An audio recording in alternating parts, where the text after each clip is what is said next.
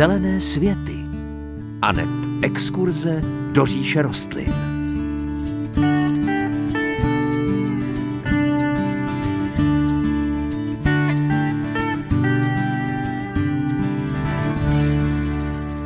Pěkné páteční dopoledne. Krátké dny a podzimní počasí už nepřejí velkým projektům na zahradách, za to po večerech bývá víc času na přemýšlení a plánování. Dnešní zelené světy vám přinesou pár inspirací, co byste mohli vybudovat anebo změnit na vaší zahradě třeba v příštím roce. Budeme ale i aktuální a prozradíme si pár zajímavostí o podzimním řezu některých rostlin. Příjemné páteční dopoledne vám i dnes přeje moderátorsky zahradnická dvojice Hanka Šuberová a Pavel Chlouba.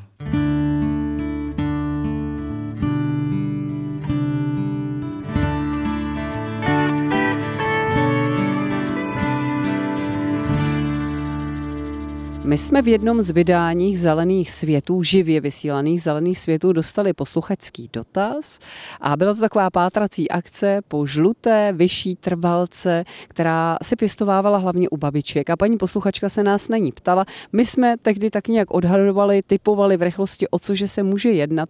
Vlastně jsme vyvolali takovou vlnu reakcí, kdy několik z vás se nám ozvalo s tipem, cože by to mohlo být. Pavle, ten vítězný tip, dobral jste se ho? Tak my nevíme přesně, jestli je vítězný ten tip, protože je to jenom další tip k tomu, co vlastně mohlo nastat. Ale já chci za to moc poděkovat, byla to paní posluchačka Marie z Českých Budějovic, která nám poslala další tip do této pátrací akce, a já se teď musím usmívat, pro mě je to velmi zábavné a velmi mě to těší, že vlastně takto naši posluchači reagují a že vlastně žijeme v takové interakci, kdy pomáháme jeden druhému navzájem, tak to bylo moc milé. Paní Marie nám poslala tip, že by se možná mohlo jednat o třapatku, která se jmenuje Rudbeckia laciniata. A já jsem to potom prověřoval, opravdu by to bylo možné, takže je to jedna z variant, kterou jsme možná hledali a teď správně dohledali. No, ten název je mi, Pavle, nějaký povědomí?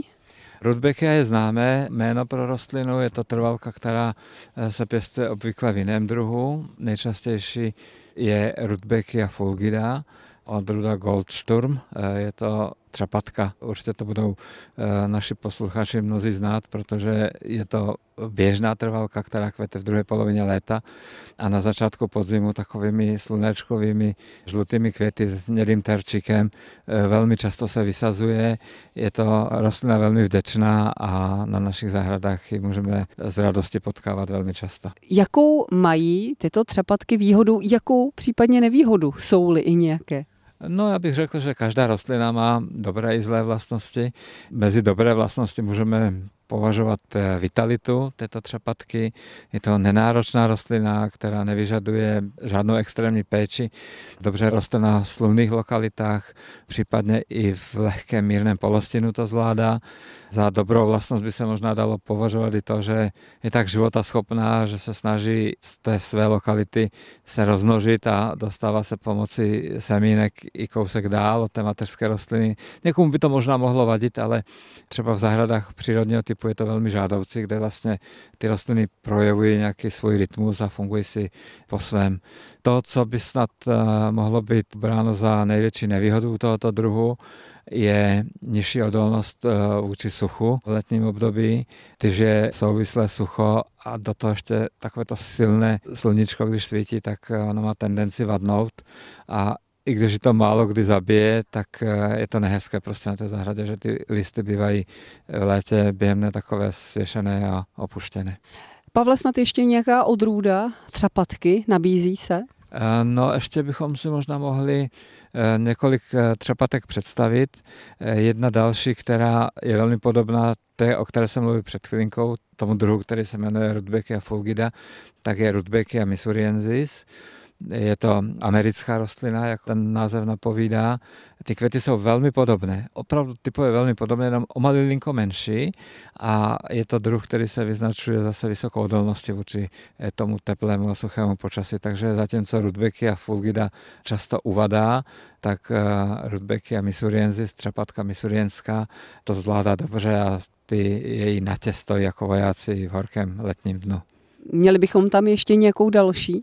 No, je to, Hanko, naše povinnost trošku o tom informovat, protože ještě existují další rudbekie, které nejsou vytrvalé, respektive nejsou tak vytrvalé jako tyto dvě. Existuje Rudbeckia triloba, to je rostlina mého srdce, já ji mám strašně rád. Ona má malinkaté kvítečky a velké množství. Ty květy se rozvíjejí v různých výškových úrovních od nějakých šedesáti centimetrů až po špičku té rostliny, která může být v ideálních podmínkách i kolem dvou metrů vysoká. Ale tato rostlina je považována za krátkověkou trvalku. Takový zvláštní terminus technicus, že něco krátkověké, jak to může být trvalka, ale opravdu to tak je.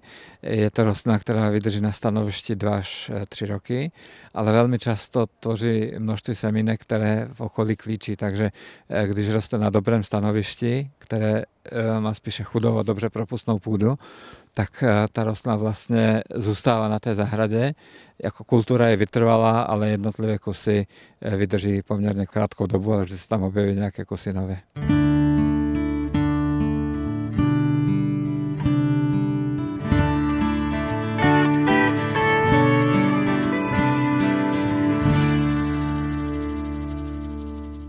Našli jsme s Pavlem jedno inspirativní místo, které by se dalo zrealizovat na takové běžné rodinné zahradě. Pavle, zkusme popsat to zákoutí. No, zrealizovat by se, Hanko, dalo, ale myslím si, že většina lidí, kteří bydlí u nás, tak ještě na to asi není úplně zrala na realizaci podobné zahrady. Ale mně se to líbí, protože vlastně se nacházíme na místě, které má téměř čtvercový charakter.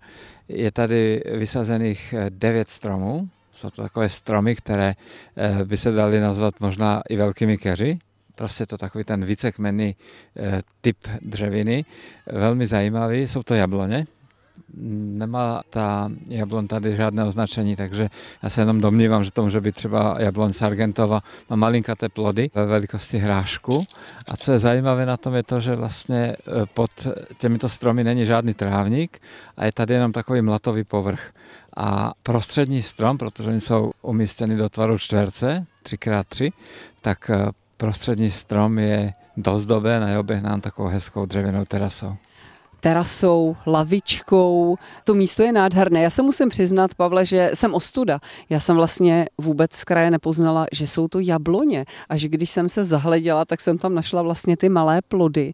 Ale asi nutno říct, že ty jabloně jsou vícekmenné. Jsou to vícekmenné jabloně a je to vlastně kmenný tvar, který je v přírodě poměrně obvyklý. Divoké jabloně tak to rostou velmi často, protože tam, kde vypadne semínko a vyklíčí, tak bývají často zvěří nějakým způsobem ovlivňovány, takže mladé semenáčky, když se v zahradě zastřihnou anebo se nechají okousat od divoké zvěře, tak potom mají tendenci se rozvětovat těsně nad zemí a vypadá to velmi hezky. Tady je vidět, že ty jabloně jsou kultivované, že to má prostě ruku zahradníka, protože ty kmeny jsou z dolní části úplně vyčištěné od větví a tím pádem ta rostlina je ze zdola poloprůhledná, ty kmeny tam vynikají, ale je přesně vidět někam dál do pozadí. A koruna těch stromů se vlastně rozkládá až vysoko nad naší hlavou. Možná, že ty první větve začínají ve výšce kolem dvou metrů, ale u některých dřevin je to ještě výš. A to je vlastně velmi půvabné, protože díky tomu se na to místo dostává i nějaké světlo, i nějaký stín a je to velmi příjemný prostor. Ano, já bych tohle místo viděla jako krásnou odpočinkovou zahrádku a jak říkáte, dole se dá krásně pod těmi stromy fungovat a nahoře už se vlastně ty koruny spojují a už se dotýkají jedna druhé. Je tady i takové hezké dřevěné lehátko, kde by si člověk mohl slehnout a i ta teráska, Pavle, vlastně kopíruje tvar té zahrádky. Ano, to vlastně taky, to jsem si neuvědomil, že tam má taky čtvercový půdorys a vlastně jedna ta jabloň se nachází uprostřed té terasy, takže je kolem ní poměrně velký prostor, ta jabloň má prostor na to, aby mohla zesilovat ještě nejbližších dvacet let možná, než se začne dotýkat té terasy. Vypadá to velmi elegantně a řekl bych, že toto je takový prostor, který ne, že by byl absolutně bezúdržbový, ale velmi se blíží té bezúdržbovosti, protože ten mlad v té spodní části nevyžaduje nic moc. Jabloně jsou vytvarované a rostou si svým životem. Takže řekl bych, že ta práce bude spočívat v tom, že na podzim se zrabe listí, případně se možná předjaří uřízne nějaká větička, která by rostla nevhodným směrem a mohla by vadit v tom provozu kolem stromu, ale jinak nic moc to nechce. Je to prostor, který by byl zajímavý pro lidi, co chtějí být venku. Chtějí si třeba venku posedět, číst knihu, luštit křížovky, třeba se sejít s rodinou nebo s kamarády, ale nebudou čekat do té zahrady desítky různých tvarů, barev, vůní. Je to prostě jenom prostor venku pod zelenými stromy a myslím si, že i to není málo. Určitě ano. Jak říkal Pavel, je to zahrádka, na které nebude příliš práce, byť nějaká drobná bude. Snad jen chybí už jen uvařit si kávu, vzít si z domova nějaký podsedák anebo molitán, který si položíte hezky na tu terásku pod jabloní, kde můžete hezky relaxovat, odpočívat a užívat si s přáteli. Já myslím, že takových míst by na zahradě mělo být víc, nežli je. Relaxovat můžete samozřejmě i s Českým rozhlasem České Budějovice, který pro vás vysílá aktuálně Zelené světy. Za chviličku se uslyšíme opět. Pěkné dopoledne.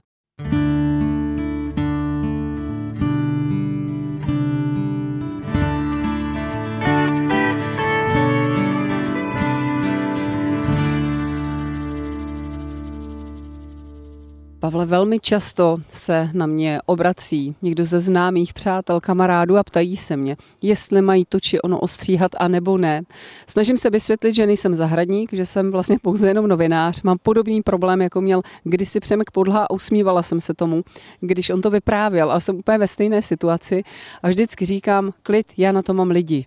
Já na tom totiž Pavla, takže Pavle, pojďme v tom udělat všem i našim posluchačům jasno. Co teď na podzim stříhat budeme a co naopak stříhat nebudeme? No Hanko, já jsem zahradník a taky v tom někdy nemám jasno. Je to úsměvné, ale je to opravdu tak. Já většinu všech řezů nechávám na jaro nebo na období předjaří, protože to je doba, kdy vlastně už nehrozí velké riziko poškozením mrazem a ty rostliny to obecně lépe zvládají. Je možná dobré některé rostliny trošku přistřihnout na podzim. Třeba to radím v případě levanduly, ale neměl by být ten řez nějaký úplně hluboký, ta levandule to ráda nemá, ale také nemá ráda, když vlastně tam ještě zůstanou ty květní stonky a ta rostlina je taková jakoby načepířená, moc volná, takže doporučuji je se říznout na dvě třetiny toho původního vzhledu, proto, aby byla kompaktnější a tvrdší, když napadne nějaký mokrý sníh, aby ji nerozvalil. To je takový hlavní zásadní důvod. Potom ještě docela na podzim uznávám, já tomu říkám, že to je uklízecí řez. Někdo by třeba hodně rád ořezal růže, protože třeba ty čajohybridy ty mají velké výhony, roste to do chodníku, nedá se mezi tím chodit a úplně přirozeně cítím takovou tu potřebu to tam prostě na té zahradě trošku skultivovat, ale neměl by to být řez takový ten na ty tři, čtyři očka, jak se dělá ten definitivní. Takže jestli má někdo růže obyčejné, tak ať je třeba zkrátí na polovinu, ale ať si nechá ještě ten další zbytek na to, aby to mohl udělat v tom jarním období. Je to z toho důvodu, že když se do té rostliny zasáhne, tak ty výhony, které vlastně zůstanou jakoby na té rostlině v těch špičkách nově vzniklých, tak ty můžou velmi snadno zmrznout, nebo je poškodí něco mechanicky a pokud by k tomu došlo přes tu zimu, tak to snadno potom z jara ještě zkrátíme. Ale kdyby se to zkrátilo na ty tři očka, tak jak se růže správně řežou, tak potom už by nebylo kam těma růžkama jít, takže z tohoto důvodu to vidím takto. Konkrétně se budu ptát třeba i na hortenzie lacinaté, které mají nádherné květy na podzim, vlastně i během zimy, protože já osobně stříhám také až na jaře a v podstatě poměrně pozdě na jaře, ale taky jsem se setkala s názorem, jestli by nebylo lepší jim ty květy ostříhat, že jsou těžké, napadne na ně sníh, možná by tu rostlinu mohli i rozlomit. Tak co s nimi? No, z hlediska estetiky si myslím, že já to vnímám jednoznačně. Teda pro mě jsou květy latnaté hortenzii v zimě ozdobou, zejména začátkem zimy, když je jenom námraza třeba nebo malilinko sněhu, tak ten kontrast těch hnědých květů se sněhem vnímám jako dekorativní záležitost.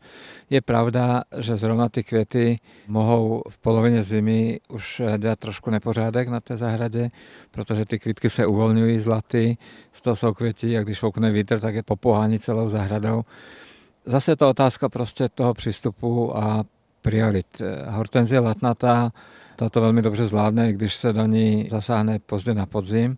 myslím si, že ji to neohrozí na životě, ale stejně to tak nedělám. Mám prostě takový pocit, že je lepší tu rostlinu nechat žít s tím životem a potom až v období, kdy už se ona sama začne probouzet a chtít e, začít růst, tak tu dobu e, ji zkracuju já.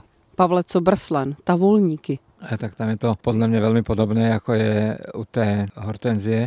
Pokud se jedná o brslen stále zelený, je jich několik typů, tak tam je to úplně jednoznačné z hlediska toho mrazu, takže musíme si nechat zase místo, abychom mohli případně zkrátit tu rostlinu, když namrzne. Opadavé brsleny většinou nenamrzají, ale je mi líto dávat pryč ty větve, které jsou dekorativní právě v tom zimním období, jako je třeba brslen křídlatý, tak ten je moc hezký v zimě. Někteří lidé mají ten cit, že se zastaví i v zimě u té rostliny a říkají, je ten pupen je krásný a ty větvičky, jak jsou hezky hranaté, a někdo jenom projde a spěchá domů, aby si mohl pustit televizi. Takže říkám, je to hodně individuální, ale všeobecně platí, že pokud do těch rostlin zasahovat, tak lépe v předjaří než na podzim. Takže v tom máme poměrně jasno, levandule lehce zkrátíme, jinak budeme provádět uklízecí řez, jak říkal Pavel moc hezky, a myslím, že si jinak dáme pohov a necháme to až na jaro, kdy ty rostliny ostřiháme skutečně razantně, aby mohly nabírat sílu a pěkně růst. Další dilema, Pavla, a to mám vlastně i já osobně, si říkám, jestli před zimou posít trávník anebo ne. Co je správně? Tak víceméně je správné trávník mít posečený, ale ne na tu nejnižší možnou výšku, protože když už je trávník opravdu nizonký, tak je trošku více v ohrožení, než když je narostlejší. Ale když je moc vysoký, tak je to ještě horší, jako kdyby byl posečený úplně, protože vlastně v tom trávníku se drží vlhkost díky tomu, že ty zimy už bývají trošku teplejší než v minulých letech, tak se tam můžou rozšiřovat plísně, různé houbové nemoci a ten trávník potom neprosperuje úplně dobře. Takže my se snažíme náš trávník posekat někdy v říjnu, kdy ještě není úplně nejstudenější počasí. Nesečeme ho na tu nejnižší úroveň, on ještě trošku malinko doroste, když jsou teplejší dny, a potom se mu věnujeme až v jarním období zase. Jak naložíme s trvalkovými záhony? No tak u trvalkových záhonů, tak tam je můj postoj k tomu úplně jednoznačný, tam vše nechávám být. Je to teda esteticky katastrofa, to můžu přiznat, že to není žádná sláva, když se zejména na těch velkých druhů klátí jedna přes druhou, ale i tak to necháváme být, protože to, co nám se nelíbí, tak pro někoho je výhodné. Jsou to zejména drobné druhy ptáků, které si v některých trvalkách najdou nějaká semínka k jídlu. Jsou to hmyzáci, kteří se tam můžou schovat před zimou, a vlastně když ty natě pod sněhem úplně lehnou a popadají na ten záhon, tak tvoří takovou mulčovací vrstičku, která chrání ty vlastní rostliny, které tu zimu přežívají v půdě. Takže trvalkové záhony my necháváme bez zásahu a potom nás čeká velká práce v jarním období nebo v předjarním období, kdy to není nic moc, protože je to mokré, je to místy už trochu plesnivé, není to nic příjemného a navíc to musíme stihnout ještě, když je zima, v období, než začnou rašit první cibuloviny.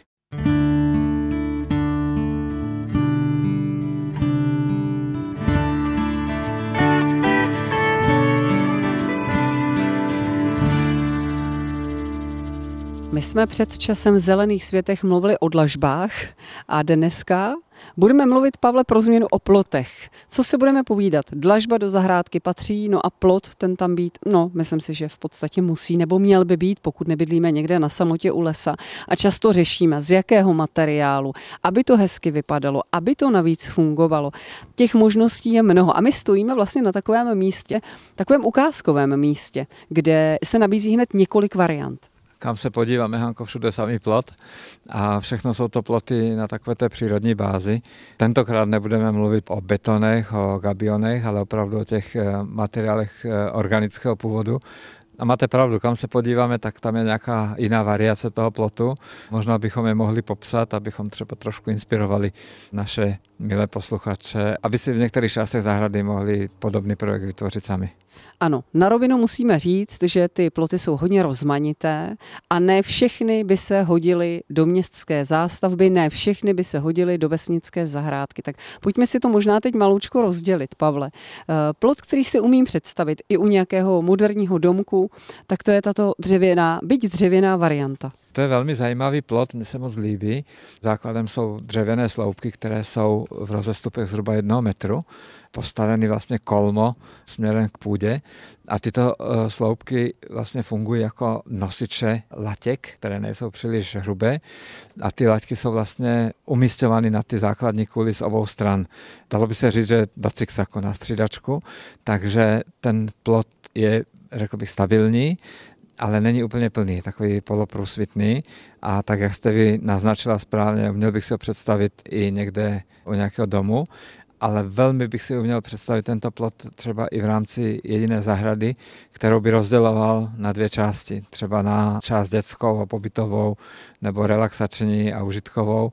Je to plot, neplot. On není oddělující, ale je moc hezké přes ty škvíry vidět na tu druhou stranu toho pozemku, což si myslím, že by bylo třeba dobré i pro rodiče, kteří jenom tak po očku hlídají své děti, jak se hrají, tak jsou tam vidět nějaké pohyby, nějaký stín, ale není to absolutní. Ano, musím říct, moc se mi líbí, protože ty vodorovné laťky, jak jste říkal, jsou takové mírně naklopené a připomíná mi to takové ty žaluzie, které se dneska, ty venkovní žaluzie, které se umisťují na ty moderní domy, a docela by to i ladilo dohromady, navíc to dřevo je příjemný materiál, který rozbije trošku takový ten beton, kterého je hodně na těch uvozovkách satelitech.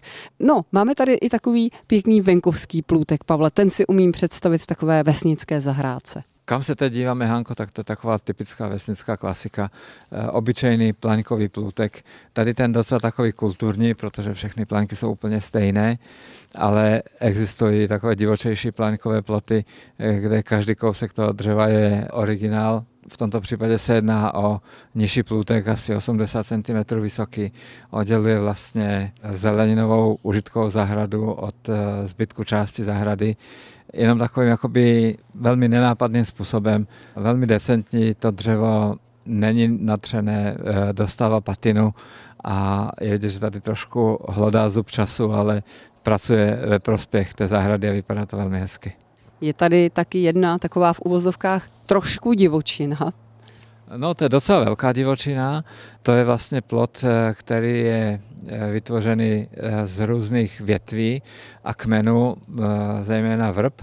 Ty hlavní stojky, ty hlavní kmeny, které stojí kolmo, tak jsou asi tak třicet centimetrů od sebe a jsou vždycky ve dvojici vybudované a spojují je větve vrb, které se řežou a skládají se vlastně vodorovně zhora směrem dolů.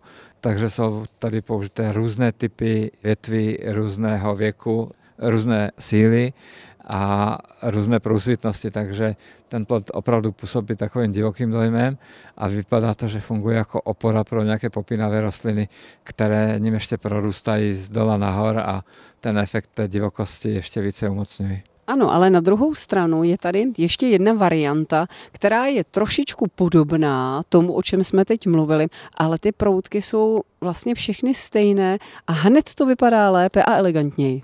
Vypadá to velmi dobře, jsou to vlastně pruty z lísky, které jsou umístěny na kolme nějaké kmeny, jestli jsou z vrby ty kmeny, nebo nevím, jaká to je dřevina. A vypadá to velmi elegantně. Je to v podstatě jenom taková zástěna.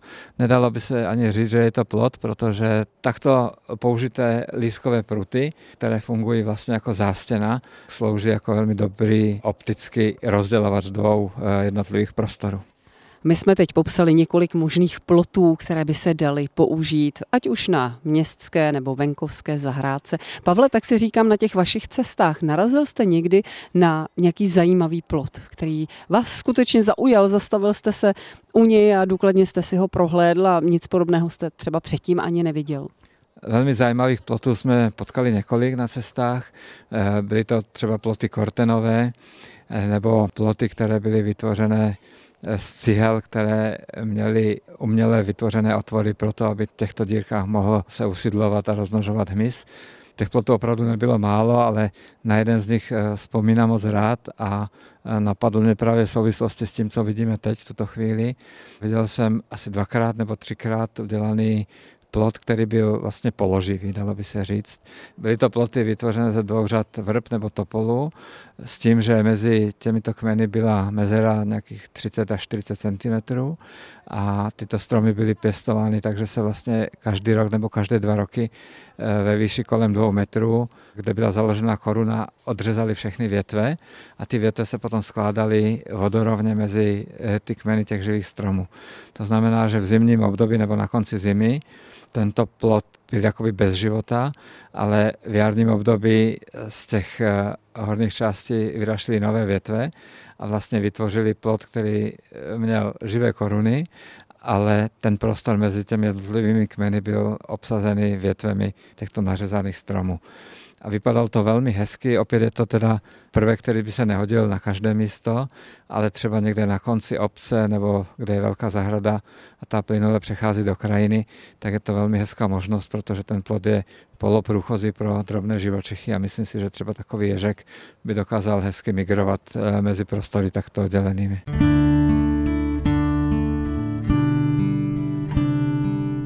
Dnešní Zelené světy jsou u svého konce. Ještě závěrem připomínám kontakty, jak se s námi spojit. Buď pište na zelené světy zavináč cb tečka rozhlas tečka cz a nebo zatelefonujte na náš rozhlasový záznamník, jeho číslo je dvacet dva sto padesát pět čtyřicet čtyři třicet tři. Hanka Šoberová a Pavel Chlouba přejí příjemnější a veselější život s rostlinami. Naslyšenou.